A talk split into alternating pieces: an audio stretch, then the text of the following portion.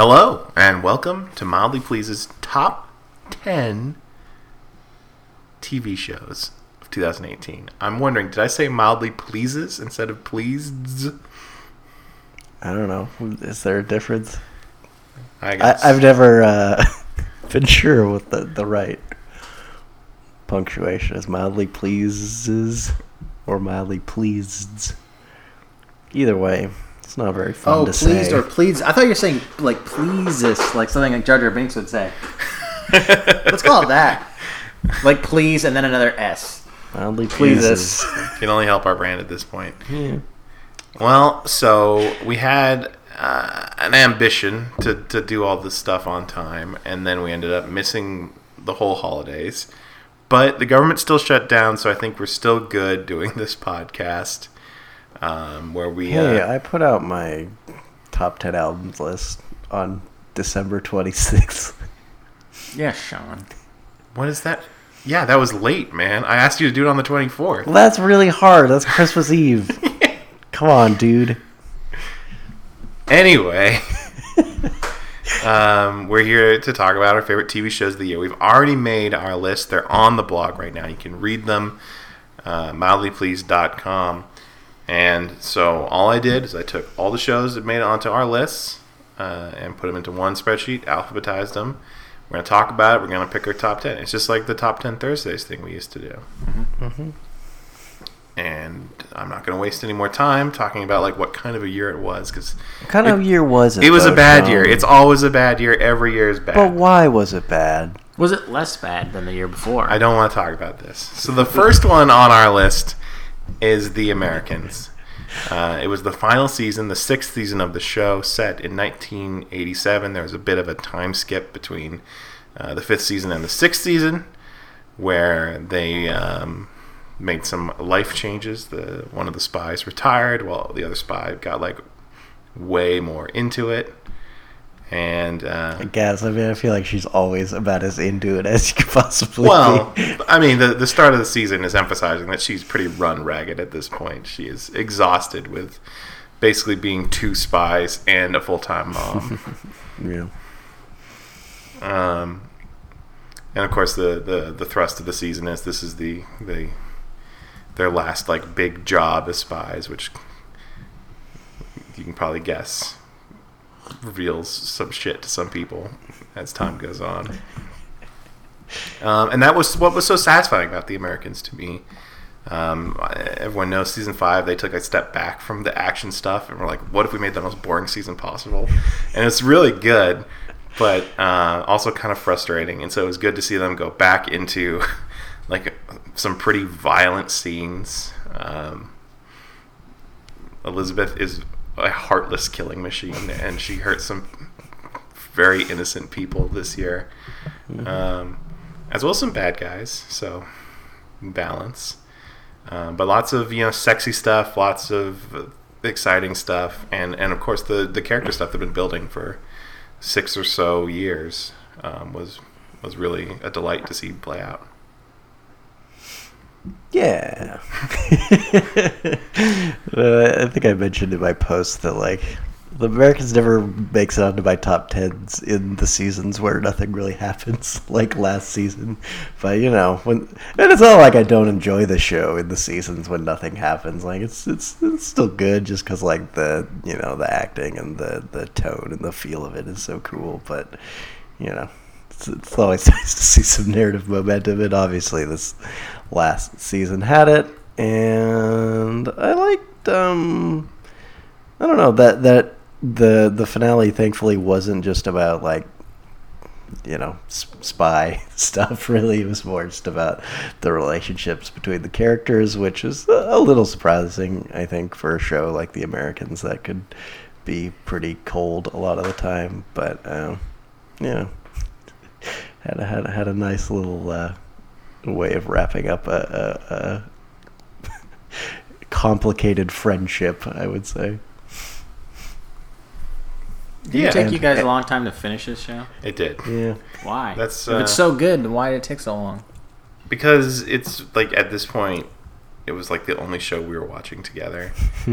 yeah, it was just hard to get ourselves together. And I feel like we had other shows too that we watched together that we wanted to finish, like Queer Eye and Atlanta. and, and that segues into Atlanta is the next one on our list, and we were we had this fun uh, Georgia double feature we were doing with Queer Eye and Atlanta, um, uh, because I guess I guess the second season of Queer Eye and the second season of, of Atlanta must have come out at roughly the same time.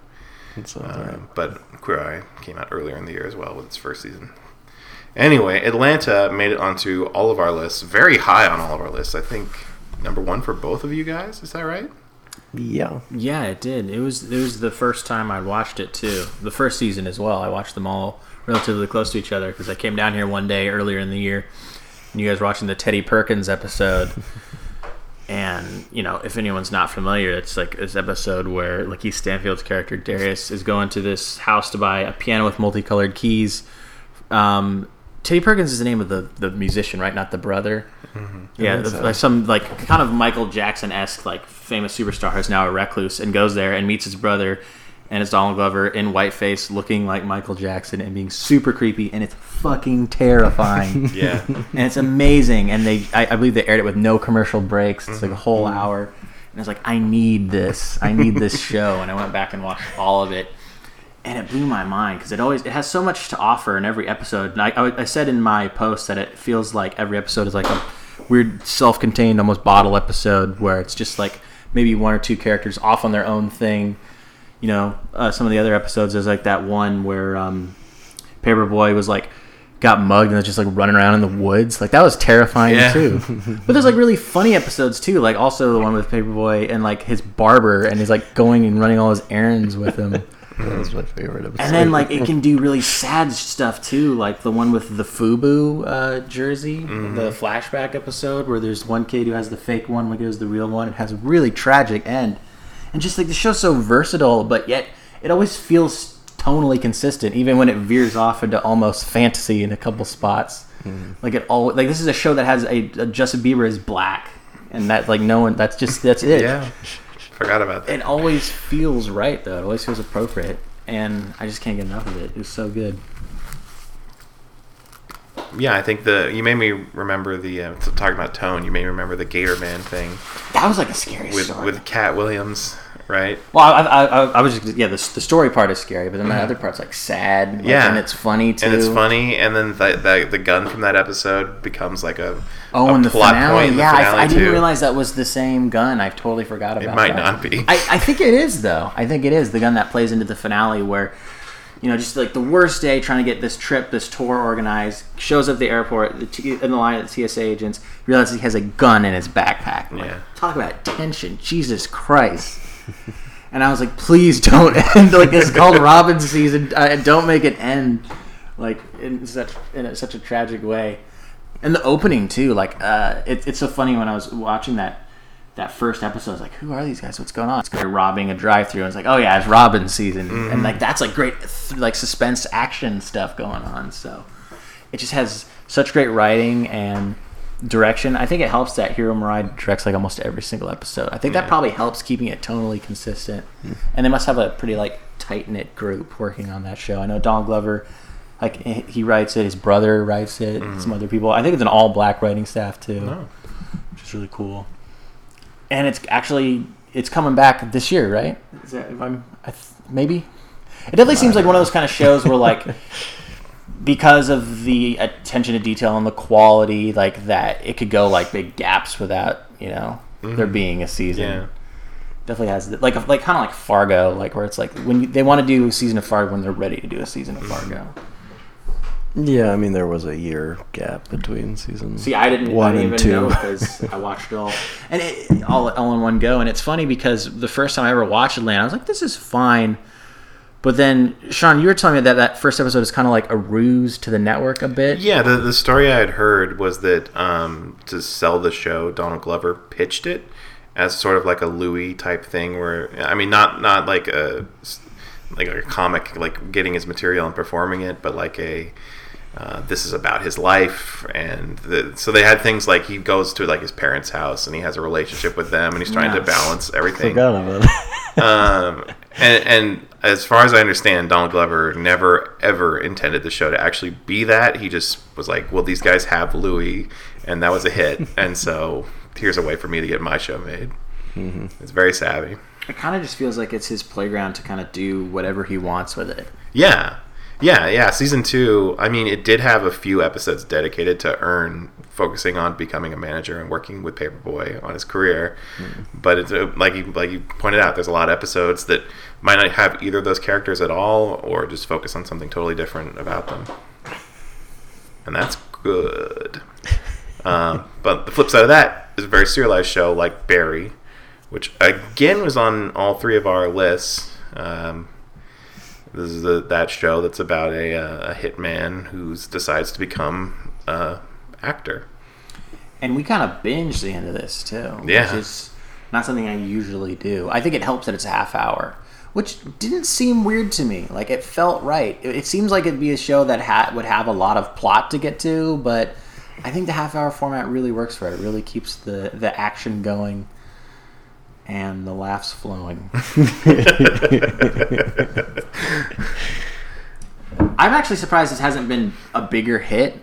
Like it seems like it, it does decent at some of the award shows. Like mm-hmm. Henry Winkler gets a lot of attention, but I thought it'd be sweeping like mm. all the comedy. Like I, th- I, thought it'd be sweeping best comedy and best actor. It, it has won a couple best actor awards mm. and stuff. I think just because it's one of those shows, kind of like the Transparent Effect, where like it's it is kind of a comedy, but I feel like it's really more of a drama. But it's just because it's a half hour and it has Bill Hader. I guess it's a comedy, and I mean, there's funny stuff in it and yeah. funny characters. Yeah. But I think I like the drum, the like suspense and action in it more than the comedy. I mean, I like them both, but yeah, if well, I had to sell somebody on it, it's it's funny how sometimes it takes the stuff that should be the most serious and makes it kind of funny, and also the stuff that's most frivolous can be presented as the most intense you know, him doing like one line in a Shakespeare play seems horrifying because you just like, yeah, you got to get that line reading right, man. Put yourself in that moment. Mm-hmm. I'm also impressed by its ability to make characters funny and scary at the same time. Mm-hmm. Like Barry himself is like he's a killer, like, but he's also sometimes seems so pathetic. Like to his whole acting class, he seems like an idiot. Yeah. And I think about some of the gangsters he hangs around with, and they're like always like they're always like having like a party or there's always like he's like, like his, his, daughter will be having some sort of party or they have like a bunch of sandwiches everywhere but then like they're fucking they'll like beat the shit out of it like Stephen Root plays like yeah is the guy he works for and they did maybe the most bizarre and horrifying torture I'd ever seen in a movie where they shaved his molars down. Do you remember that? Oh God!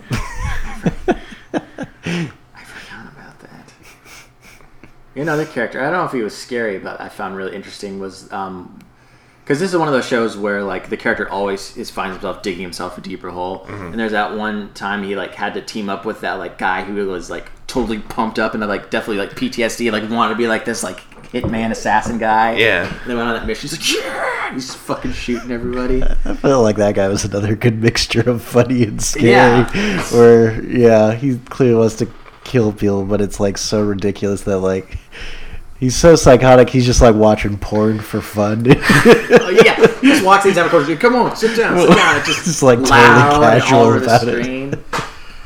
Jesus Christ.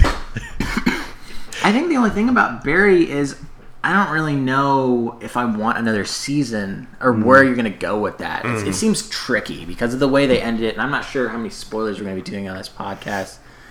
But um, well, I mean, we all saw it, and it ended in a way where I don't know how they're going to pick up the momentum again. Though yeah. I guess it's it's kind of like Dexter. Dexter always kind of like wraps things up, and you're like, well, how the how are we going to get into this again? But it's it's kind of different because he always like he wants to kill people, so it always starts going like Barry's trying to get out of this, so. I guess you'd have to bring in like another organization or something. Yeah, well, and, and the very ending, of course, sets up a lot of drama between the, the, I guess the three main characters yeah. of uh, Barry and oh no, I can't remember his girlfriend's name. Sally. I don't know. sounds right. It sounds right. Blonde lady. What if it is right? I'm gonna look up to see what's right. She was really good. We should, and, we should yeah. compliment the supporting cast. Yeah. yeah, well, if we're doing that, uh, the the two villains of the season, uh, whose characters' names were Goran and NoHo Hank, were both fantastic. Especially NoHo Hank. Yeah. Hey man, you want some some sandwiches? Super upbeat killers. And it is Sally. I was Yeah, right. nice. Thank God. Just a good, solid white lady name. Well, it's confused because the actress name is Sarah Goldberg, so I was like, is it Sarah or Sally? And of course, Henry Winkler is Gene Cousineau, Yeah. the uh, Gene. Thespian acting coach. Uh, speaking of acting, BoJack Horseman finally made it onto my list this year after Uh, like. we weren't going to do Better Call Saul. Oh, I skipped it. I skipped Better Call Saul because I wanted to talk about acting. That show has acting on it. That show has He hasn't acting even commercials, or has that already happened? I don't know where we're at. Ooh, he did do a, a commercial as Saul Goodman. That has happened. I know I saw it, but I I don't don't- know what season it was from. yeah, I don't think he did any this season. Okay. He didn't really do any lawyering this season. Yeah, 'cause The ugh. whole thing about last season was he got like, I don't know, his license suspended for a year, and Mhm. you'd think they would just skip ahead to past that year, but they didn't. They just like kept him doing weird, shady shit, like selling burner phones on the street. Yeah, man. I mean, this is a slow show. It's not gonna skip a year. No. That's way too generous. Uh, and at this point, it's like 2003, I think. Good luck.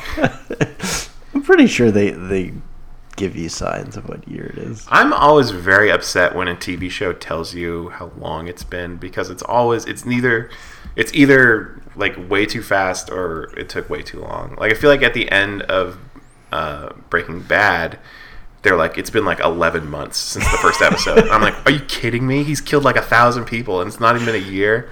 And on the other side of the coin, like that 70s show, it was like three years. Because it, ends in 1980. It starts in like 1976. Or so, so, but it ends on New Year's '79, and it's like it shows How- like eight seasons. so did they just they just went to high school for eight years, basically. or just Celebrated like eight Christmases. They, they did like a Christmas episode like every year. They it was j- weird. Oh, that does that doesn't track. Well, I was gonna say like they just documented every single day in those four years. Yeah, I think they did do. but if there's multiple episodes. Christmases, maybe I'll have to double check. I've seen most of that '70s show, yeah, but I'll have to check on that. weird. Um, this season of Better Call Saul also has a great um, Mike subplot where he had met Gus Fring uh, in the previous season, and this year they finally team up uh, and they get started on the uh, the secret underground lab project. Which obviously we've seen the lab in Breaking Bad. Uh, and it was a crazy thing that it exists, and so this show's like, let's show how that got made, and it looks like it was a very, very hard thing to make. I don't even feel like they finished it by the end of this. Uh, they did not. So I guess we'll get another season of watching them build that. digging out that thing. lab. Yeah. But most importantly, we got to see the origin of Hector's bell. Yeah, that's true. Very important. That's um, they really lucked out with that guy. Like they hired he him kept to, living even though he looked super old. yeah, or, or or I mean, they hired him to play an to, like to because he could do great angry looks, yeah. but he ended up being a you know a, a intimidating and compelling presence on that show for like four years now, yeah. uh, and now he's back to ringing the bell. It's also just you know like kind of kind of close with so many of these old guys that were already old in Breaking Bad, but then they made a prequel with the same old guys Same who old were guys. like eight years older Yeah, point. and and I think if you like map it out, even uh, Jimmy is probably supposed to be in like his late twenties. yeah. Well, you know, Bob Odenkirk's sporting the toupee. Yeah, Do you guys like it when they connect the two shows, or does it like bug you? Do you wish they would just be its own thing all the time? uh, I think it's it's so much its own thing that that I'm totally fine with when they chose to do that. They do it so well. Uh, it didn't ever feel tacked on to me. And and like the whole first season was basically totally detached from Breaking Bad. Like Jimmy wasn't committing crimes, and also was called Jimmy, not Saul. Was it called And Saul? he at the very end. At the Wow, very took a end. while. I, know, I mean, it's it's very it's a kind of slowly just becoming Breaking Bad. I guess that's the arc of this show. Yeah. It, it starts out as a different show, and then it's just slowly integrating all the different characters and. Um, it- yeah, it's just getting closer and closer until I guess by the final season it'll just be Breaking Bad, but without Walter White, I guess, unless he shows up. Unless he shows up. Do you think? What if it you just like bumped into him like at the grocery store? That's, that's always a Would possibility. you, would you like that though? I'd be fine with it. it wouldn't seem out of character for the show. Okay. Um, Yeah, I, I guess has worked Bill like Burr showed up on? Lydia into it. Uh, no, yet? Bill Burr hasn't shown up. They've had a bunch of Huell Huell's been and it. Gale. Oh yeah, and Gale Um, makes his annual appearance where they make him. I think it's a game for the the writing staff or the directors or someone to make Gale sing a song or do something that's tricky in his annual appearance on the show. yeah. Because this year you had to sing that periodic table song. hmm That's like there's a famous song that's about the periodic table of elements that I don't know about. I mean, it's probably famous to nerds. It, it's set to like a Gilbert and Sullivan song, Oh, like the yeah. the modern major. But it's about General. Okay. Yeah, that's that definitely sounds like a thing. that Nerds like. Nerds like the original version of that song too.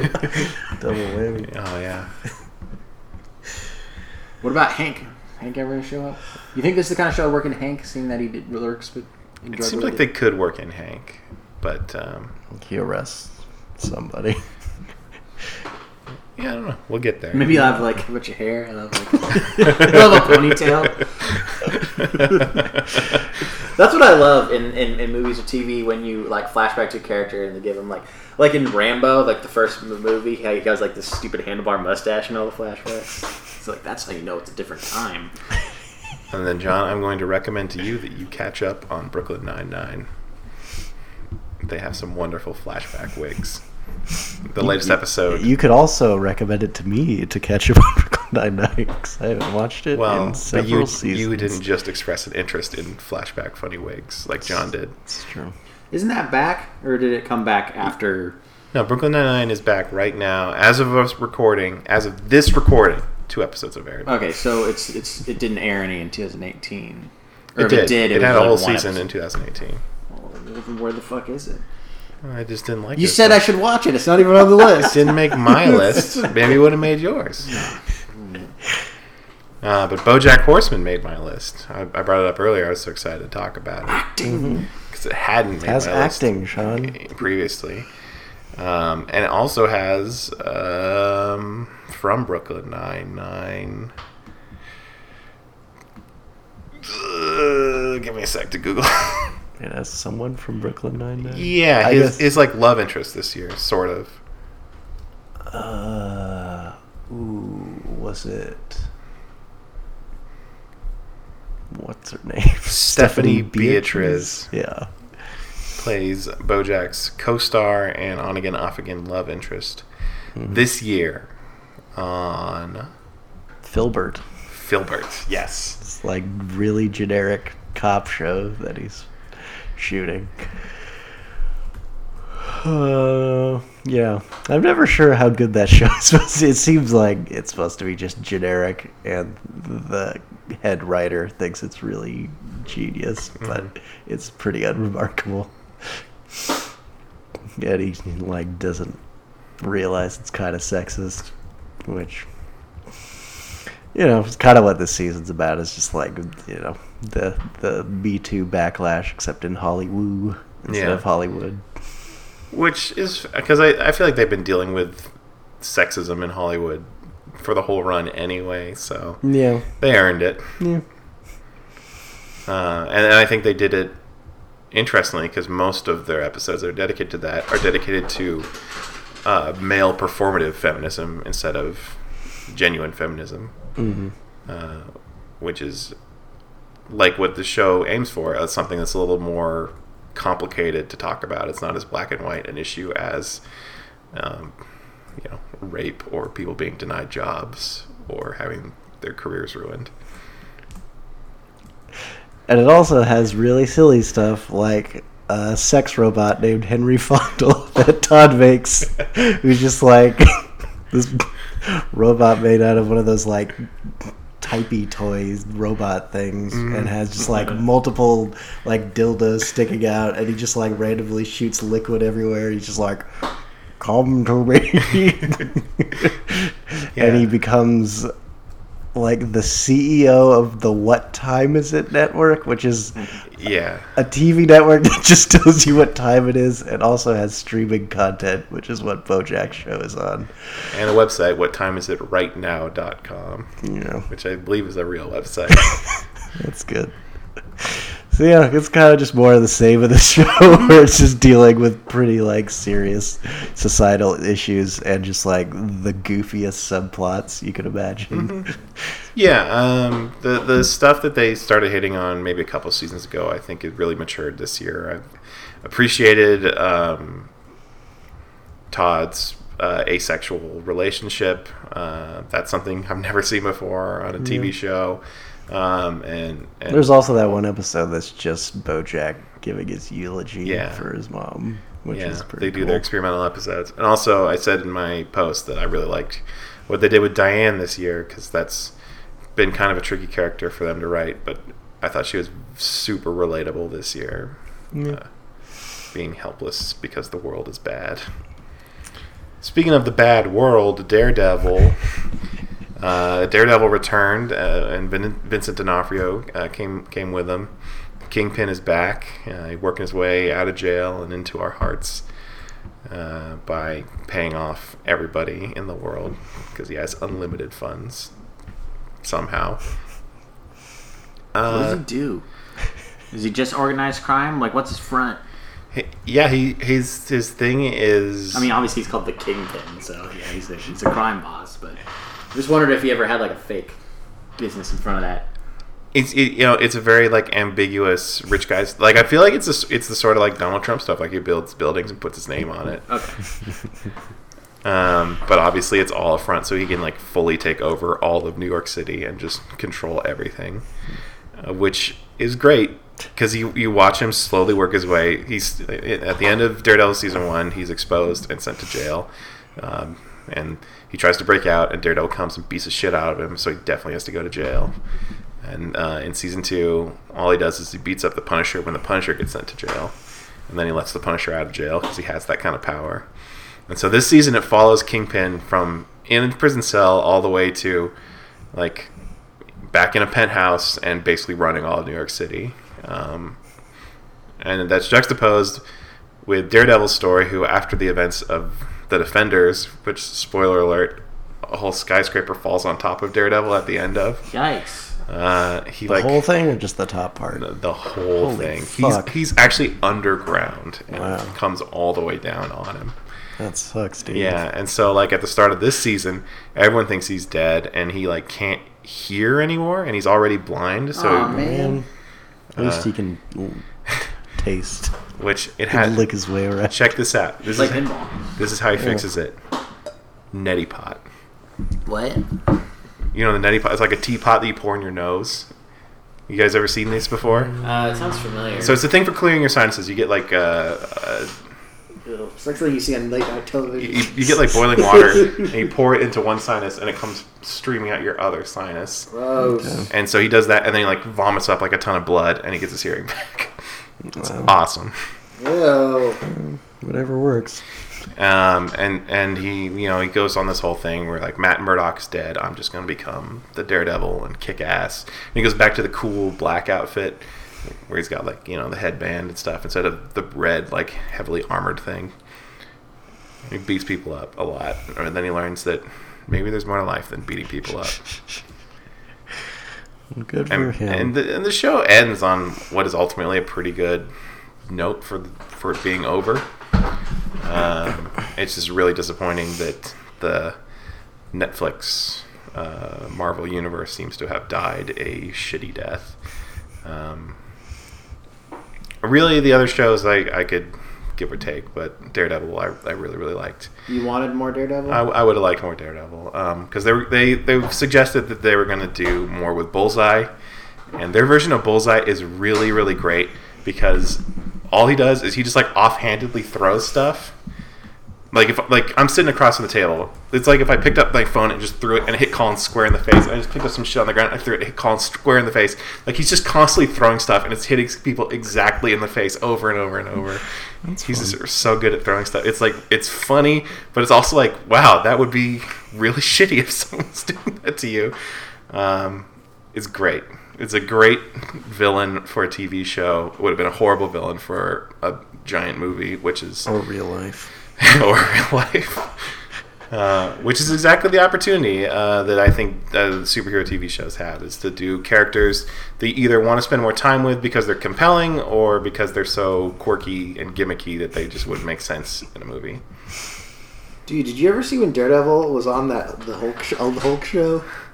No, I didn't. It's like a made-for-TV movie called The Trial of the Incredible Hulk.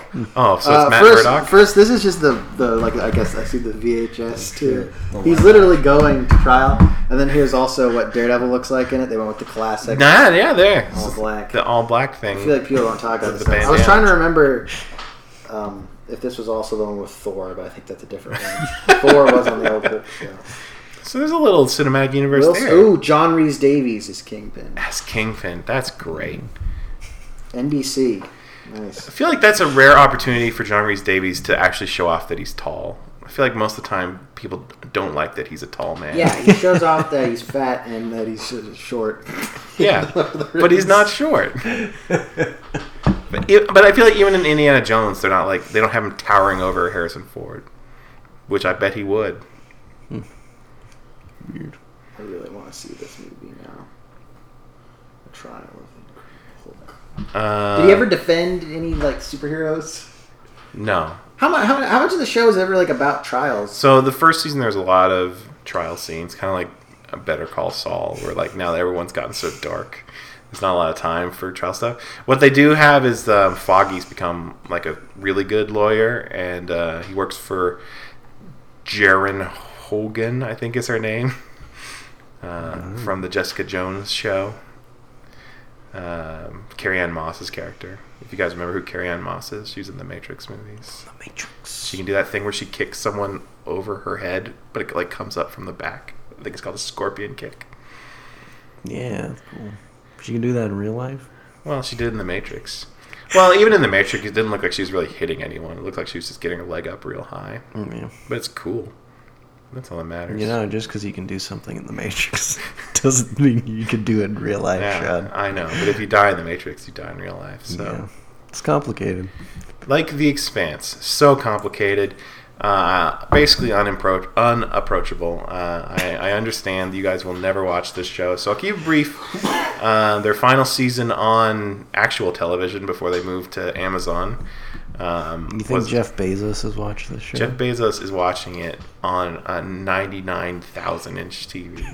He's loving it. Projecting it on the testicle dome.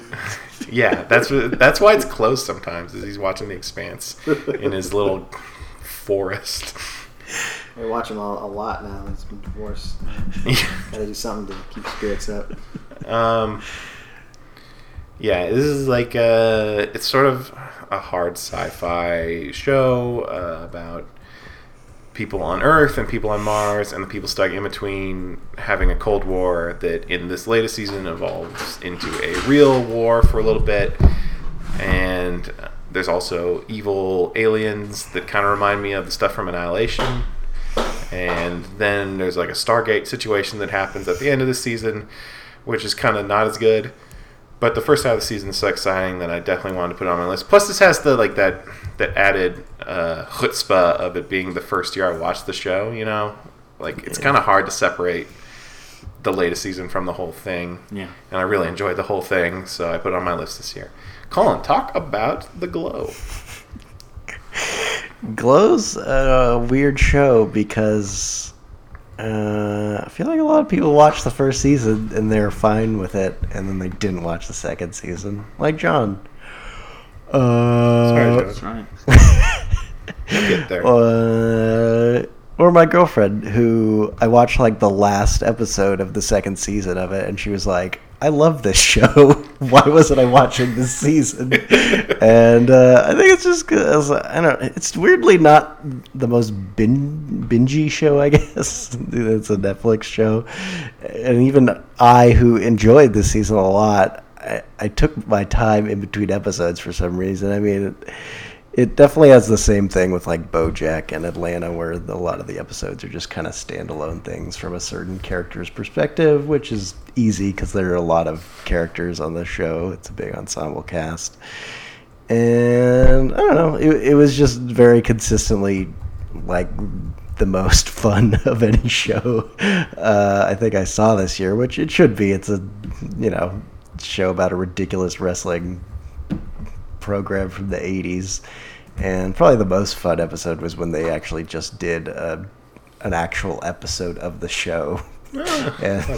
so That you makes just me wanna watch so you just get right. like all the like really cheesy skits and you know the 80s like videotape production value is just like really cool and Is Marc fun. Maron in the show within the show, or is he just like a director or something? no he's just like a director so i don't think he's in that episode maybe you hear his voice off screen or something Could you just watch that episode and be okay? Like, yeah, maybe i mean if you want on too many to plot points. i don't you're- think so i don't think there's anything Okay. What, what's like? What is the like the drama that's going on? Is there any, or is it just they're just having a good time? Uh, I mean, there's some drama with from like leftover from the first season, where at the end of it we learned that one of the uh, wrestlers like joined the league because she was Marc Maron's daughter, Yeah. and there's a lot of stuff with that, uh, and also like kind of the tension between uh, Betty Gilpin and um, Alison Brie's character because the show starts with. Uh, Alison Brie sleeping with Betty Gilpin's character's wife, or not wife, husband, who's uh, Rich Sommer from Mad Men. Ah, just, just the, this you know, the typical schlub on every Does TV he ever play someone like you like in anything? It really seemed like it. Because I also saw in a movie this year where he played a murderer of murderer of children. Oh yeah. So I just I really want to like him in something. Even on The Office, I'm, I feel like he's gonna swipe Pam away. You know, it's like and it's weird because he doesn't play like overt villains. He's not like Michael Shannon. He yeah, just he's plays like nice guys. douchebag. Yeah. It's weird. It's a weird character type to get typecast as. Like he seems nice, but he makes shitty decisions, Yeah. like killing kids and cheating on his wife and stuff. Equal crimes. the two. Um, cool. Uh, the next one we wanted to talk about was The Good Place. Uh, being a network show, it's the weird thing where we have to say in 2018 it was the back half of season two and the first half of season And three. it's like the show moves at such a frantic pace. It's really Yeah. hard to remember. Well, so to refresh your memory, the back half of season two was. Oh, I guess we're going into spoilers. Sorry. mild spoilers. Give me mild spoilers. But, well, you, you saw season two, right? Yes. the spoilers. So the back half of season two, if just to refresh your memory, is th- is when Michael decides to team up with them, um, and they try to go to the good place and end up going to the judge. And then season three picks up with um, the ramifications of the decision they make uh, at the end, which is to send everyone back to Earth alive again um, to see if they can accrue points to get into the good place because Michael makes the case that their their lives are cut short, but they have the innate ability to uh, to make it to the good place because they're inherently good people. Um, and he, uh, he even pushes Eleanor and Chidi towards each other because he thinks that's the key. So if all four of them end up in the same place, they'll definitely make it to the good place. And uh, things have gotten a lot more complicated since then. Yeah, Uh, because we have that episode where we meet Doug, like the guy who predicted what yeah, the good place Uh, would be. that's probably the highlight of uh, of the of the season three first half. is uh, Michael and Janet go visit the points leader on Earth at the time, Wow. played by Michael McKean. Michael McKean, recently freed from his stint on Better Call Saul. Yeah, I know. I know. You can spoil that. I just wanted to be mean. it's allowed. Actually, he does show up in Better Call Saul this year. in a very mean flashback. Just, just meanness all around. Is that a flashback of him being mean or mean stuff happening to him? It's a flashback of him being mean. Okay. Those are the worst, especially considering where I don't want. I don't want to get into it. Um, Too mean. yeah, The Good Place is very funny and very clever, and every episode is about philosophy and morality, and yet it's so approachable and easy to watch. Um, and it's it's got the sitcom thing of a core cast of six people that are just really fun to watch interact with each other, and so I'm gonna keep watching it. Without spoiling too much, do you get any sense of like if it's coming to any kind of conclusion anytime soon? I mean, I feel like that's the thing about the show, where like right now they seem to be in an end game, but it's already been renewed for season four, so it's not clearly the end, and uh, it's so unpredictable. I don't know. I mean, it could have seemed like the kind of show where the first season would have seemed like it could have been the yeah, end. sure could have. I guess that's one of the good things about it is like, I don't know, it's unpredictable in that Yeah. way. That that's still the Michael twist in season one is like maybe my favorite TV moment, period, because it, it kicked my ass. It made me realize I was underestimating the show for the entire first season. Mm-hmm. Even better than that show where like the hospital was in a snow globe. Saint Elsewhere. yeah, with the special child. I mean, Sean isn't 50 years But like- old, but so he didn't you watch know of it, though, aired. like, how good does oh that yeah, sound? it sounds so good, especially because then like there's all the crossovers with that show, and then they splinter off from the crossovers with the shows that crossovered with it, where there's like 70 shows that now. Oh right, and all the shows head. that are connected to St. Elsewhere, like Yeah. X Files and stuff. It's crazy. Well, don't get me talking about that. Okay. Let's get you talking about Homecoming. Uh, so I, this, yeah, this is weird. This isn't normally the kind of show I check out, but I saw a good promo, had Radiohead music in it. It looked cool. I, and then when I looked up to see that it was a half hour, I was like, deal. Because that this show was an hour long, I never would have finished it. It's a good show. It's a good show, but like the half hour format really helps it because it's not like hmm. an action packed show. Like it's a slow burn. Hmm. It's basically just like most episodes are just Julia Roberts and Stephan James, who had a big year because he's also in If Beale Street Could Talk, mm-hmm. and he plays a former soldier. Uh, coming back from Iraq, and they're trying to readjust soldiers back into society. So it's just them talking and like sharing stories and stuff. Like that's the bulk of the show. And then you have your flash forwards, which for some reason are done in like the box ratio with uh, Shea Whigham like investigating like what went wrong with Homecoming. It doesn't exist anymore. Nobody talks about it. Julia Roberts has no memory of the program, and Bobby Cannavale, like who's like who like ran it, he's like very tight-lipped about it. And you're kind of going back and forth unraveling this this mystery. So it's like it's got a slow burn, but like it's got a nice payoff too. Like you know, you know it's building to something. Like if it didn't have those flash forwards, I feel like it wouldn't. I don't know if it would have kept my interest as much. And the show looks fantastic. I don't know how Mr. Robot is shot. Um, uh, that being another Sam Esmail show, but this show is like amazing, like really creative camera work. Like in the way that I feel like Better Call Saul has really creative camera work sometimes with really interesting angles and long takes and stuff like that. Can use pers- perspective M- there? Mr. Robot has that going for it too. I, uh, the thing people talk about in Mr. Robot is they leave a like an uh, abnormal amount of um, headspace in a lot of their framing. Like um, it, it might be whoever's talking really takes up just the bottom third of the screen, maybe even less than that sometimes. Yeah. um, which they, I think you can interpret as them constantly putting people in context because um, these characters are so detached from reality that they like need to show you that reality uh, all the time. Also, long takes, big on long takes. Yeah. Um, another interesting thing about Homecoming is that the whole score of the show is old soundtracks from older movies, mostly 70s paranoid thrillers, which is kind of what it's paying tribute to, like uh, Alan J. Pakula movies. Is that his name? You know what I'm talking about? The past. Uh, there's one episode that had a whole bunch of John Carpenter scores. It had the theme to The Thing. Like, doom, doom, doom, doom, in like a really tense moment. And it's weird how that works. And I hear it's like a total nightmare to get that to work and to get the rights to all that. But it really works. It, it makes the show seem that much more cinematic. Do you guys ever listen to soundtracks for fun? Um, around Halloween, I'll listen to like horror stuff, but I don't. I'm not like. Every once in a while, I guess in the summertime, maybe I'll listen to like a little John Williams, but not really. Not really. It's it's interesting because I see on Twitter a lot of people seem to listen to soundtracks, and I it never has occurred to me. That's me. funny because you you strike me as somebody who, for some reason, would have been really into the Lord of the Rings soundtrack. when I I mean I will definitely say I believe wholeheartedly Lord of the Rings trilogy has the best score of all time. So many. I, I don't know what to call them bangers on that, that trilogy. no, that's not what. No, not Lord of the Rings. Bangers.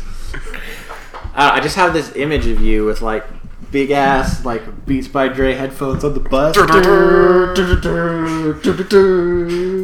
this is a banger. it's my shit. I've always man. wanted to. Like, I, it seems like that'd be a good thing to do when. Um, actually, no. There is a couple. Sometimes I listen to some soundtracks when I write, like a little bit. Like if it's if it's something tonally similar to what I'm writing, then I'll be like, yeah, kind of get in that headspace. And of course, your most listened to song, Oh, you, the Goosebumps theme. Ghost, Goosebumps theme. yeah, That's on the a- Spotify list at the end of the year, my list listened to song was the Goosebumps theme. It's a banger. I listened to it like four times around Halloween time. It was on a playlist with not a lot of other songs. It's good. It's short.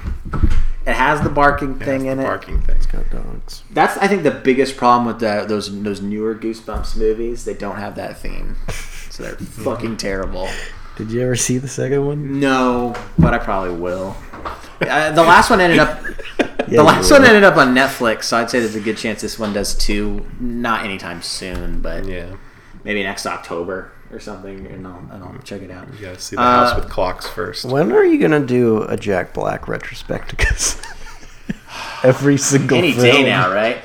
You guys check out his. Uh, not to go off on a tangent, but you guys check out his YouTube channel. I have. Yeah. It's I love it. He just he posts every Friday, and he posted. Uh, we're recording this on a Friday, and it's so funny because it's a gaming channel, and he's yet to like actually capture game footage from like a TV or computer. On the episode, he's like, "Uh, yeah, we haven't quite figured out the computer stuff yet." so it's like it's just him hanging out with his kids, Yeah. and it's great, and his kids are so like embarrassed by him, but like in the fun dad. yeah, kind way. and I think it's their idea, right? Like it's the kids. Yeah, well, it's, it's supposed to be. Yeah, his like his uh, older son Sammy like helps him with the videos and stuff. Like the episode that was posted uh, the time we're recording this is he takes Sammy to the orthodontist because he's gonna get braces, and then they go and like get burgers, and then they go to Guitar Center, and then he plays like a, he plays Lunar Lander on the like console in his car. He's, he's, he's like, "Oh, we got a game right here in the car." He's like, "Dad, no, no." He's like, "Skibbity boop," you know, doing all his Jack Blackisms, which he does all the time. I love it. Does he still have the giant beard? Has he shaved that Yes, it's it's. I don't know if I'm a fan of the giant beard, but he does have it. It's so big. Why does Jack? Does Jack Black have a show? Or is it- That's his show. I should have put that on here. Yeah. It's had like three episodes. It's like YouTube that we just went on a tangent talking about Jack Black. I could talk about Jack Black forever. He's one of my favorite celebrities. I love him. Uh, but Homecoming, I think I would recommend it to most people just because it's an, it's easy because it's a half hour and it's not only like ten episodes, so it's worth getting through. Did you see the Kyle Gass Jack Black episode of Hot Ones? Yes, It's a good one. they play like instruments at the end. Mm-hmm. It's too hot. It's too motherfucking hot. Of course, of course, I saw it. And they are miserable eating those hot wings. Yeah, I feel like you're always quoting it because he says, "I lack a spice." That's the origin of that? yes. I like it, the spice. I remember when you first watched it, you're just saying that all day long.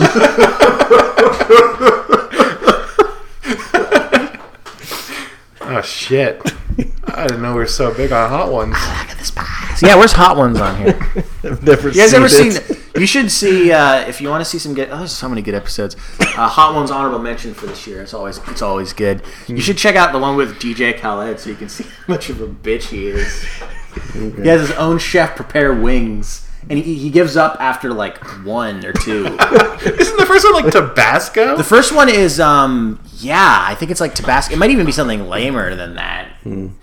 so he didn't even make it to like Sriracha. And, and then it's it's so great is the Joey Fatone when he, he talks about like oh yeah I went to high school with that guy he's such a like, he's, like, he's such an idiot it's like you know he doesn't say that but like he, he kind of makes fun of him in a in a fun way. Yeah, well, we're all big fans of Joey Fatone here, but should we all be fans of Joe Pera? Oh, have you guys watched any of Joe Pera's comedy in No. any shape or form. No. Not really, no. He, he kind of, I think, came to most people's, um, like most people became aware of him after he did like an Adult Swim short that was animated where it's Joe Pera like talks you to sleep or helps you sleep. He's basically like it's folksy Garrison Keillor type humor talking about the Midwest and like like one like like example in the, the the show this season there's an episode where he spends a good chunk of it talking about the rat wars of Alberta and it's sometimes there'll be like, a, like an episode where it introduces a topic and then he totally goes off on a tangent for the whole episode. Like there's one episode that's like like Joe does the Sunday announcements like at church. But the whole episode is him. He starts. He goes up to the front of the church and then talks about how he discovered a song and he's obsessed with it. And it's Baba O'Riley, and it's the whole episode of him like showing the origin of him like discovering Baba O'Riley and then telling everybody, "He's like, I've heard about this song."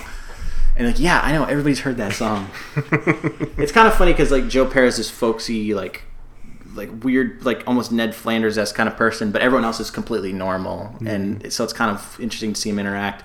And the show, I guess I should actually explain what it is.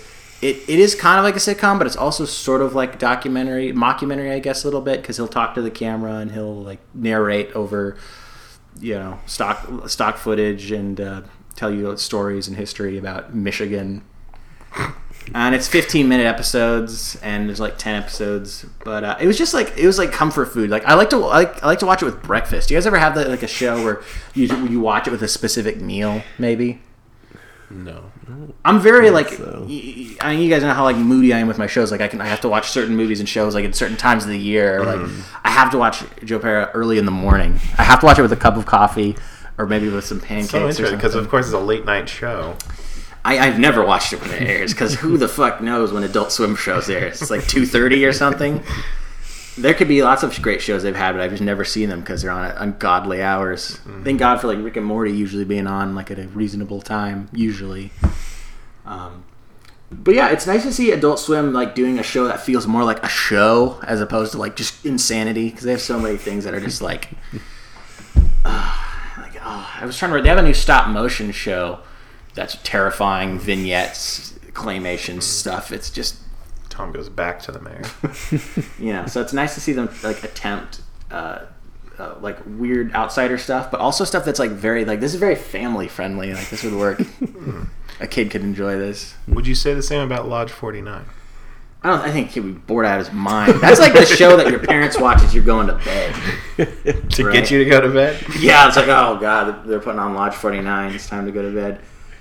Yeah, Lodge 49 I was definitely drawn to because it has Wyatt Russell, who for some reason I'm a huge fan of. I mean, a huge fan of Kurt Russell. Yeah. And it's he is kind of like Kurt Russell. Um, he's, he's he's a little more laid back. He's not as like cool as Kurt Russell. He's more hippie-ish. Um, kind of like if he's kind of like Kurt Russell, Kurt, Kurt Russell. I was gonna say uh, Kurt Russell with like a little bit of Jeff Bridges. So I guess that's where I got the Brussel. Yeah, yeah. Which uh, makes sense for what this vibe, the vibe of this show. I mean, everybody compares it to the Big Lebowski. He's a like this uh, stoned out um, former uh, surfer. He can't surf anymore because he got bit by a snake and it never healed. And he's basically homeless at the beginning of the show, living on the beach. And then he finds this like uh, this this lodge where all these like middle aged guys and there's like women in it too. Like they're the kind of thing about the lodge is they accept anybody, like race, sex, it doesn't matter. But they just get together and like drink and just hang out.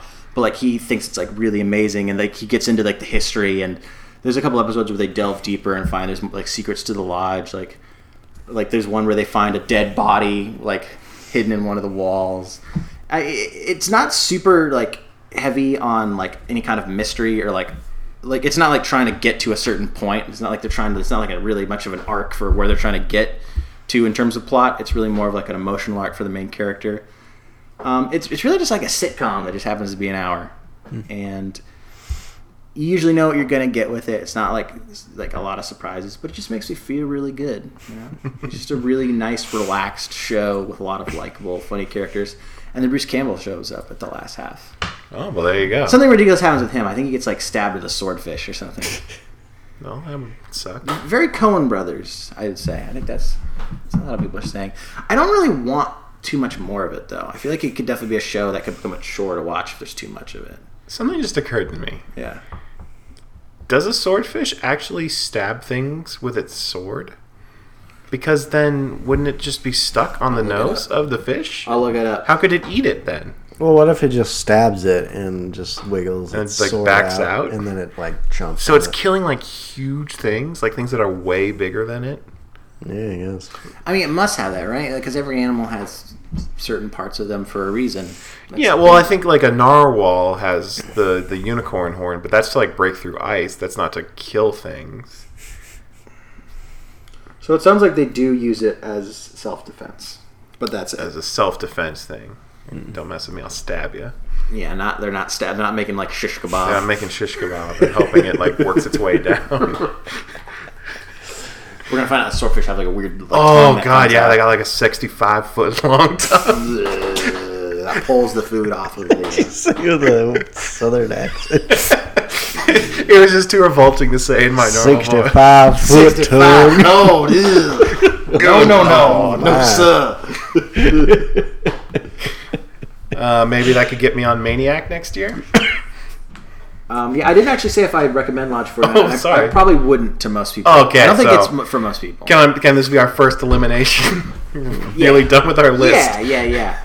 I, I'll, I'm also going to go straight up front and say Maniac is probably a show that most people aren't going to care for because it's fucking weird as shit. Weird as I shit. love though that it, it, it, and we're in this era where like shows don't necessarily have to confine to a certain time if they're on streaming. They can Mm-hmm. be as long as they want to. And this is one of those kind of shows that's like an hour or a half hour. And it's a basic. It's like a pretty basic premise when you start with it because it's just Jonah Hill and he's like super depressed. He has like a rich family, but he's like suicidal and his life sucks. And then Emma Stone, and she's like super poor and has all this horrible past. And they both become part of this like clinical uh, study where they're going to study your, your your dreams. And it's this very weird kind of futuristic, almost kind of retro though. Kind of reminds me of her a little bit, where it's like Yeah. it's futuristic, but it's like feels low tech at the same time. Like it's like it's like if someone in the '80s imagined what the future would be like. And so they, they go to this this uh, sleep dream study, and then Emma Stone and Jonah Hill's dreams start crossing over. They start sharing dreams, which isn't supposed to happen. It's not supposed to be part of the study. And the show is basically them just going on these weird adventures. There's one where they're like a couple in the 80s in like upstate New York, and they're trying to like steal a lemur. And there's a one that's like Emma Stone's like in some sort of like Lord of the Rings type show, and So are they having the same dreams, or are they making some sort of mind connection where they're? they're having I, I, they're having the same dreams. They're They're, both the like in dream. each other's. They're in one dream. interesting. and uh, and yeah, it's it's just like it it it's just kind of fun to watch because you, you're never really sure where it's gonna go. It definitely lags sometimes, and not every like adventure is as exciting as the one in the previous episode or the one after it. So it, it can be kind of hit or miss, but when it hits, it's pretty interesting. And is this going to be a continuing series, or is this a It's one just the one season. I'm almost positive. and it was Cary Joji Fukunaga. Oh right, yeah, who that's uh, cool. does a great job, and I feel like he needs that because I feel like everyone's always talking about how great he is, but I feel like how much does he have the body of work to support that Yeah. reputation? Maybe he's got to channel some of that pent up it rage. It makes me wonder if the new It will like what that'll be like because he did have still a good amount of story contributions to the one that came out. Like his name was still on like story by, and it's not this time for the new one. So, Good but he's doing Bond, right? Yeah. the fuck is that going to be like? That seems so weird to like if you want like if your problem with being on it is that you didn't have enough creative freedom, then to then go to like a, a, a, a franchise that's like well established for 50, 60 years. By the way, it sounds like Daniel Craig's going to be the James Bond again in the next one. And I'm like, it's been years of him being like, I would rather fucking die than play James Bond again. And similarly, Chris McQuarrie came off of Mission Impossible Fallout, and he's like, good luck next guy. I'm never making a Mission Impossible again. and he just signed on to do two more Mission Impossible movies.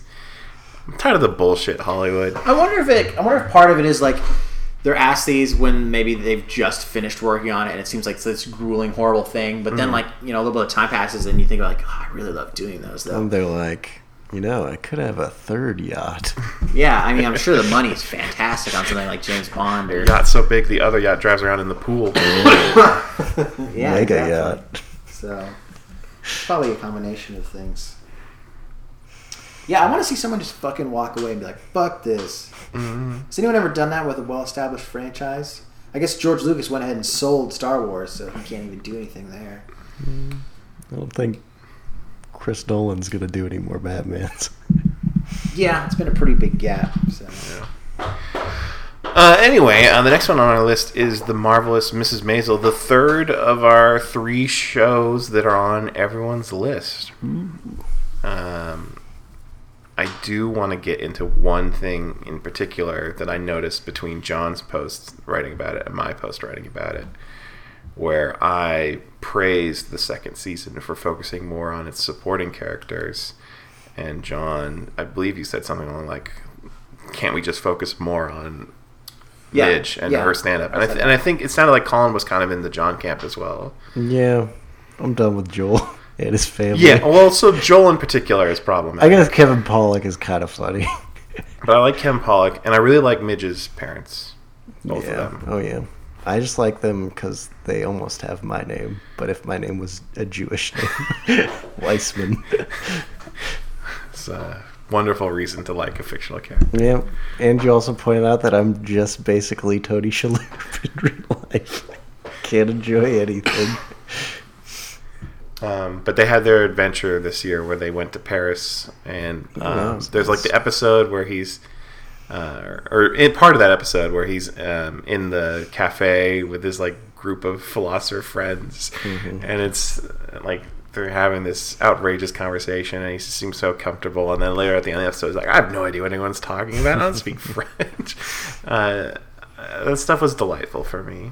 Uh, I think that stuff's good, but I, I, I guess it's it, because for me this was really the year of the half-hour TV show. Like I had Maniac was usually half hour, Atlanta, Homecoming, and I just like I just feel like Miss Maisel would work so well in that format. It was I started to think of it like that as like oh you could cut this, you could cut this. Like that stuff's good. I like that stuff. Uh, but I don't know. It kind of feels like filler sometimes. Whereas the the the comedy career thing is I found like so compelling. I'm gonna go one step further, and make it a little more controversial. I find the way that they insist on making her do stand up in every episode a bit contrived from time to time. Yeah, sometimes is. like when she goes to a wedding and you're like, she's she's gonna go up to that microphone and so like anytime you see a microphone in a scene, you're like, she, she's Yep, gonna talk gonna into get that that microphone. microphone. It does feel like there's sometimes where she she can be in a big group and not have to Well, do even a in the first season when she was like at that woman's rally and she started like talking a little bit. Yeah, it kinda she, turned like- into some jokes too. And um, I don't know. It's just it seems like she doesn't fail enough for how hard it is to be a stand-up I'm kind of glad though because those things are so hard to watch. No one wants to watch anyone bomb. Yeah, but in every con, yeah, that's true. And and it's not like the show is shied away from it. She does bomb sometimes, and they've also in the second season introduced her. She's being blackballed by people that she pissed off, and also she has trouble getting time because she's a woman, and and to a lesser extent because she's a beautiful woman. Um, and and so it's not shying away from the complexities of her career, but she does still seem to lead a pretty charmed life on that show. Which is fair. It's a comedy. It's not a drama. It's not Mad Men. But it's it's all I've got though. It's closest to Mad Men. I love I love shows in that time period in that late fifties, early sixties metropolitan setting. Mm-hmm. Also, because like those shows seem so hard to do, and I feel like Miss Maisel f- never feels cheap, for, especially for being like a mm-hmm. show that's on streaming. Like it's really like top notch production, Yeah. which is really impressive. Like I couldn't believe they pulled off them going to uh, to France and it looking like it could be maybe France. You know, it didn't. I mean, I'm sure it was just a bunch of sets somewhere, And but super cool that shot where it's, it takes the Empire State Building and flips it and Yeah, it's the that Eiffel was Tower. cool. I like that a lot. yeah, I like to watch this show on Christmas time. That's when I first watched it. And I feel like there's always some holiday stuff in it. It feels, feels Yeah. appropriate. Which is weird because it's so Jewish. but hmm, can't escape Christmas. No matter who you are. Uh, yeah, you want, you want to talk about Mike Judge's Tales from the Tour Bus a little bit, John? Yeah, I guess that was another show where I watched the first season and the second season pretty much in one go, and I kind of like the first season a little better. I mean, they're different because the first season. So if you don't know, this show is a uh, Mike Judge, and he is uh, animated, and he's on a tour bus, and he narrates uh, stories that are intercut with like interviews of people um, who knew like famous musicians. First season is all country, and uh, the second season all funk. And I think the reason I, I kind of like the first season a little more is a lot of the weird country guys were usually like fucking crazy. They like have like guns and they're like killing people and they're just way crazier. Whereas the funk guys are more like excess and drugs and ridiculous outfits. Like the Rick James episode is pretty funny. He's just so crazy and wacky. And he had a really interesting life too. Like I didn't know that he like got his start in Canada, like working alongside like Neil Young. Yeah, they're in a band together. Like that's the, that's the Toronto. reason. That's what I love about this show is those little nuggets of like I've never heard that before, and you know they're probably out there somewhere. But it's nice to hear it from like people that knew the musicians. Yeah, I guess that's my question: is are these new interviews being conducted, or are they they're taking new interviews. Yeah, they never interview the subject, even if they're still. Actually, no, they do. They do. That was a lie. They do because George Clinton is he's definitely interviewed, and Bootsy Collins is interviewed, Morris Day. Um, they have like, and, and it, it, for like the really good artists, they usually have like a two part episode because it's a half hour show. Like James Brown has a two part episode, Rick James is a two part episode.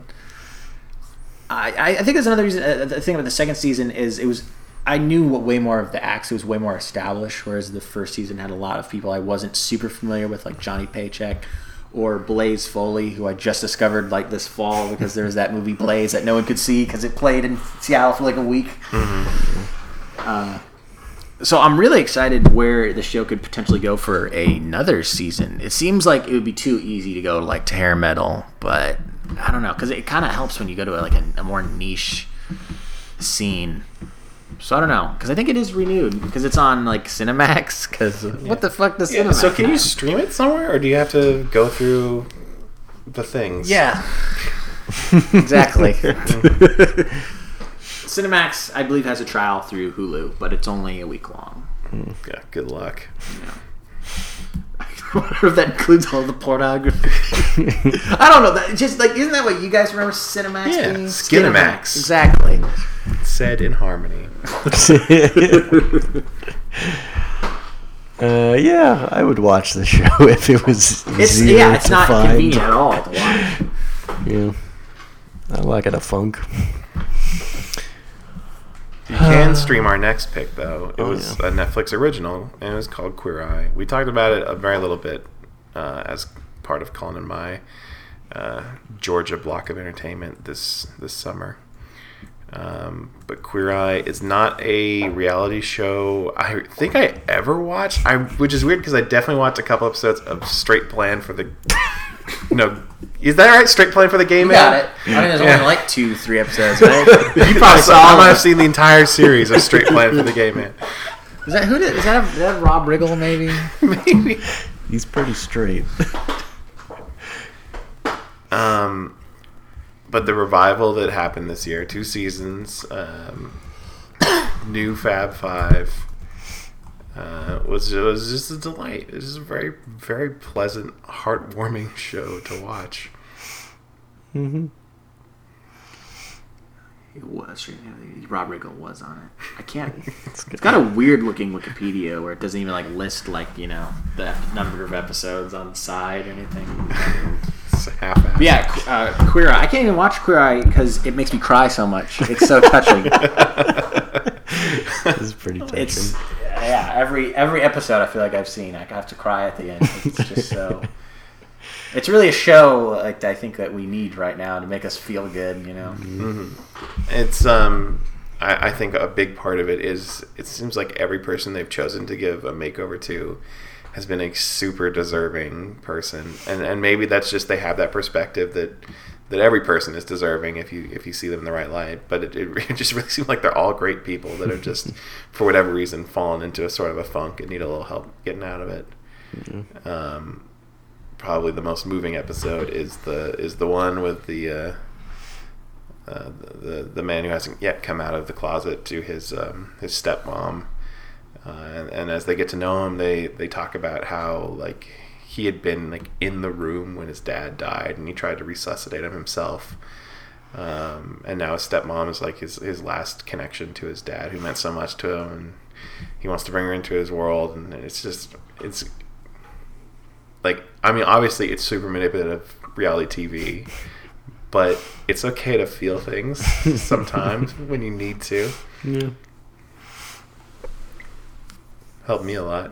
I'm wearing less plaid now, more print shirts. I, I love the little tips at the end of episodes and here and there because I have like thought about them a lot. Like, and I haven't I haven't even watched like I've watched part uh, some episodes like sometimes like do the French tuck where you have a long like a like a like a long shirt shirt and then you just tuck in the front.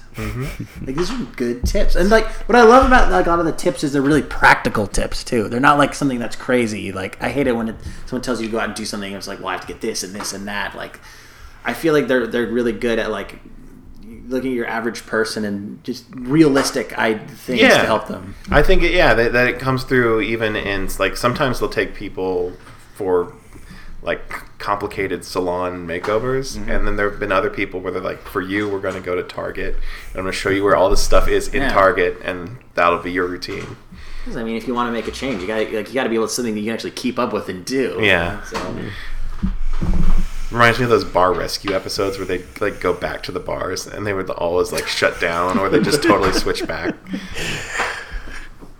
Do you think they'll do check-in episodes in the next season? Oh, I'm worried. Yeah, I don't know if I want to see it.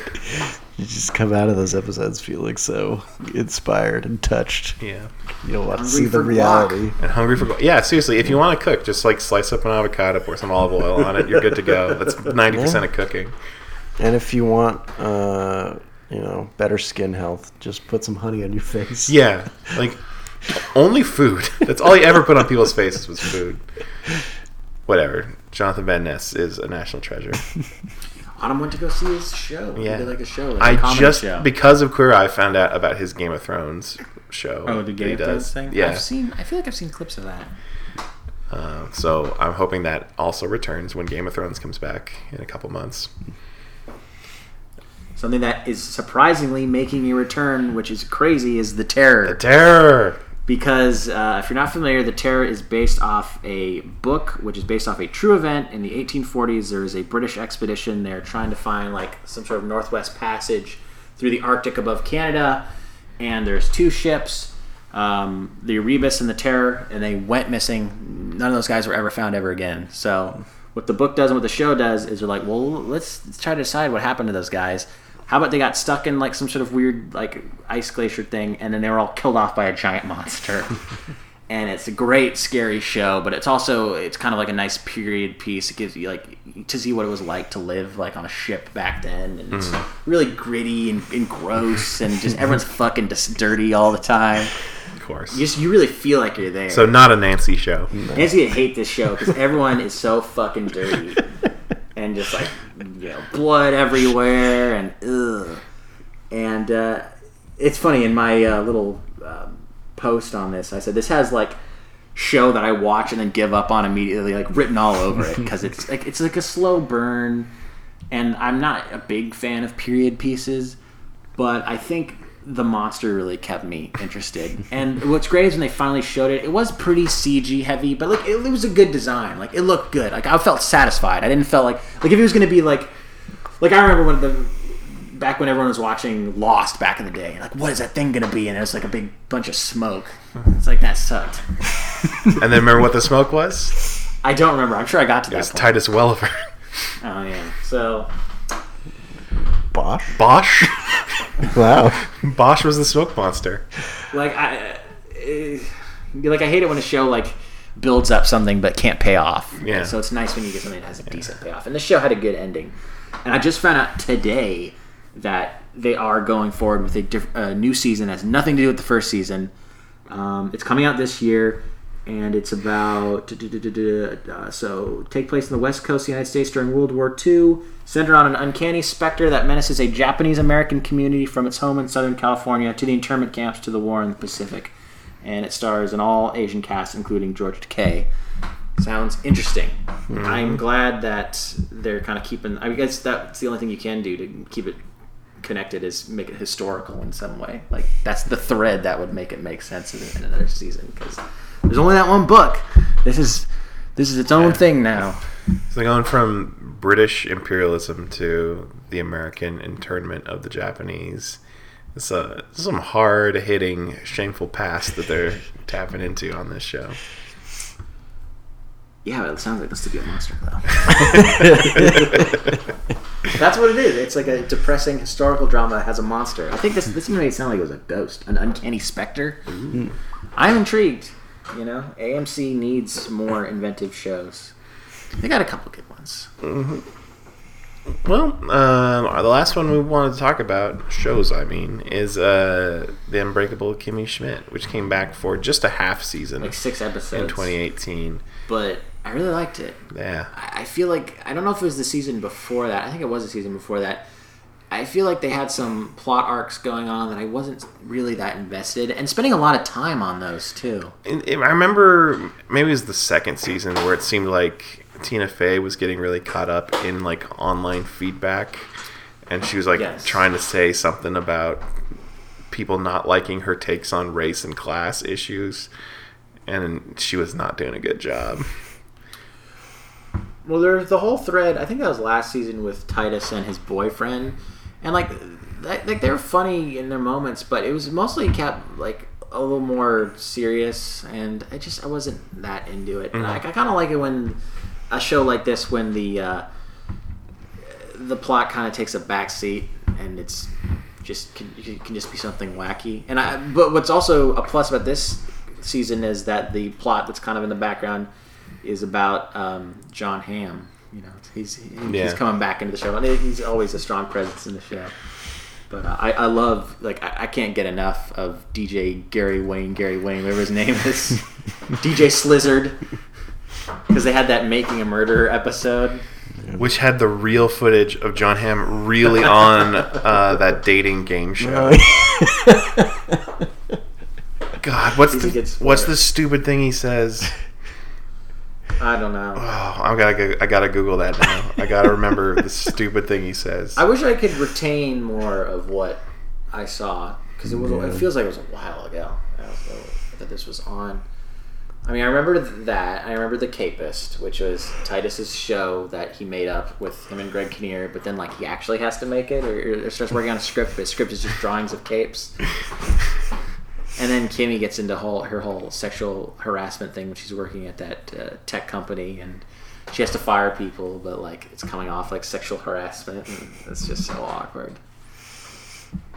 And we're gonna get the end of it. Uh, you watching it, Sean? he says uh, he's gonna treat the woman to a night of fabulous food, fabulous conversation, and then end the night with a fabulous foot massage for an evening of total fabulosity. the real Jon Hamm really said that on a dating TV show, and it's in Kimmy Schmidt.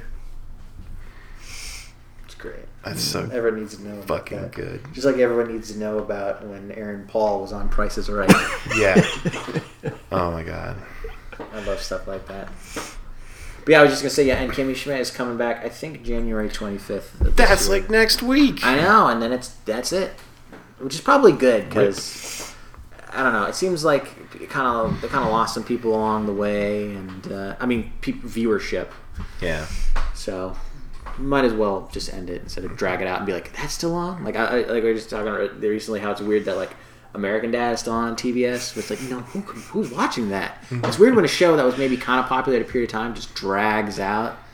Like all Showtime shows. Showtime shows. Is isn't uh, Homeland coming back? Homeland's still coming back. That blows my mind. Homeland seems like it was on ages ago. Like I think of Homeland being at the same time as like Dexter. Like I think of those as being Probably was. Yeah, there might have been some seasons. overlap there. Yeah. Jesus man. Or um, I mean, it's I, I think people still enjoy it, but like Shameless is still Yeah. on. What season are they on? Like seven. It's crazy, man.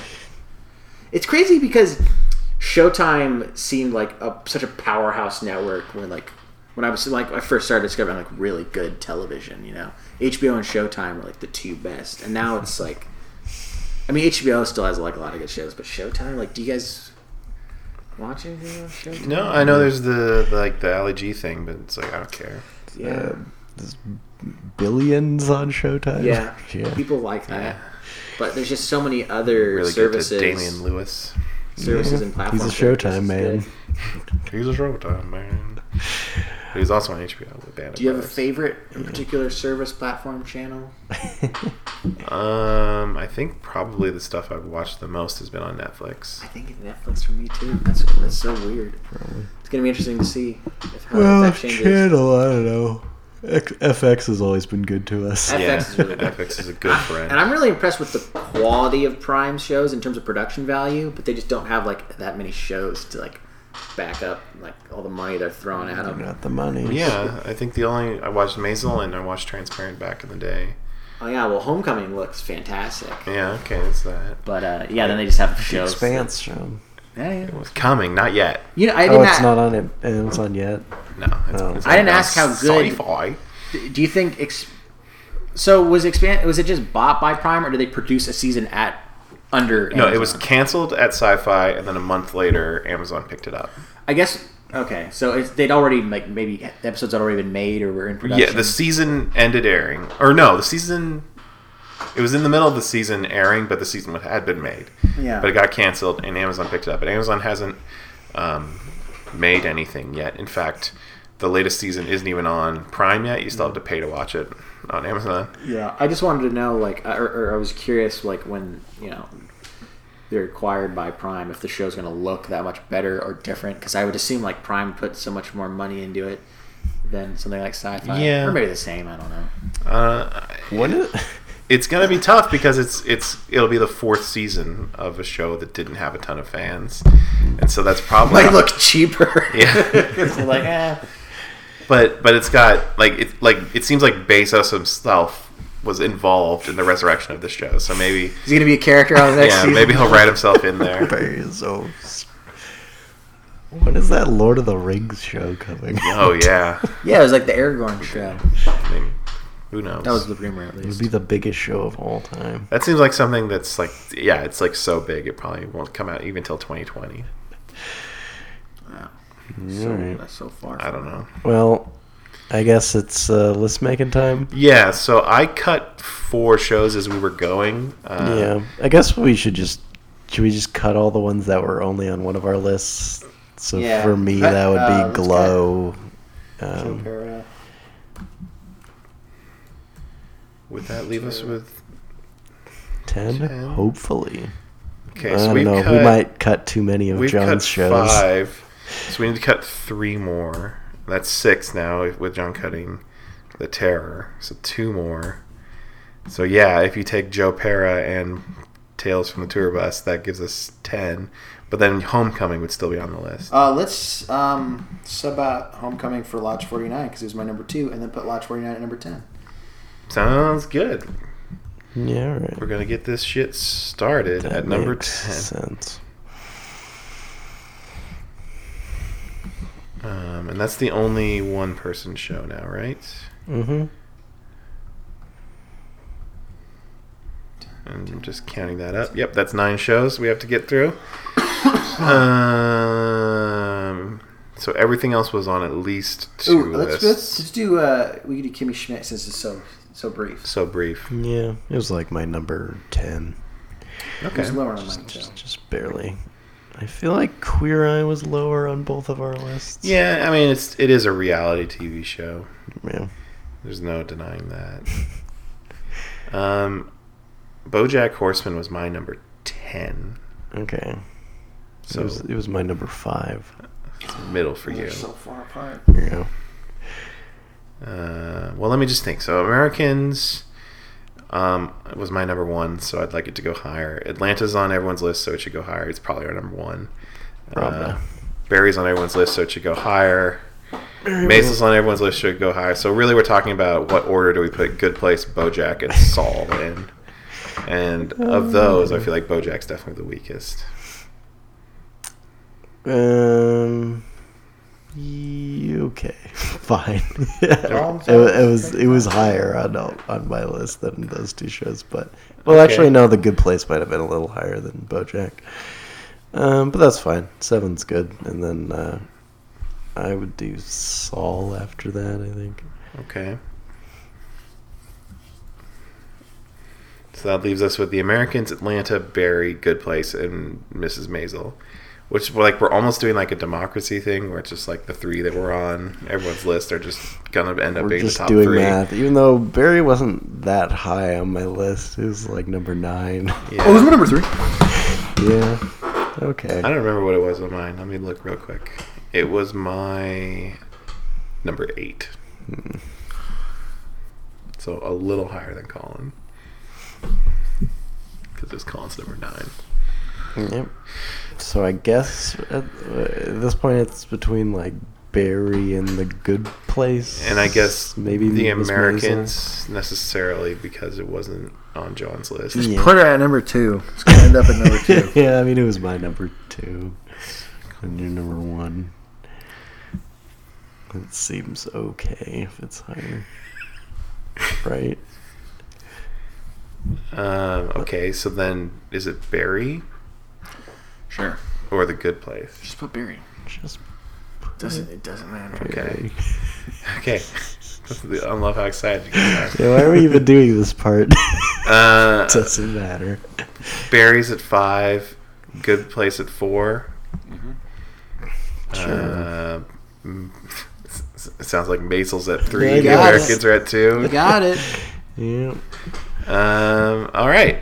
So our top 10 TV shows of 2018 are in this order. Number 10, Lodge 49. Number 9, The Unbreakable Kimmy Schmidt. Uh, number 8, Queer Eye. Number 7, BoJack Horseman. Number 6, Better Call Saul. Number 5, Barry. Number 4, The Good Place. Number 3, The Marvelous Mrs. Maisel. Number 2, The Americans. And number 1, Atlanta, The Robbin' Season. Thank you so much for listening to this podcast. Like I said at the start of the show, you can find our list at mildlypleased.com. And uh, I'll just add this little tip out there. You can find some of our previous podcasts we've done, like this one, on iTunes by searching for Mildly Pleased. It's all our podcasts in one feed because we do like five podcasts a year and they're not all the same show. So it just makes sense for it to be one feed. Uh, I'm sorry if that bothers you. If you're like OCD and you're like, oh no, they can't have different shows in one feed. It's like it's, it's like our shows though, you know. So subscribe to that or go to the website, and we'll speak to you next time.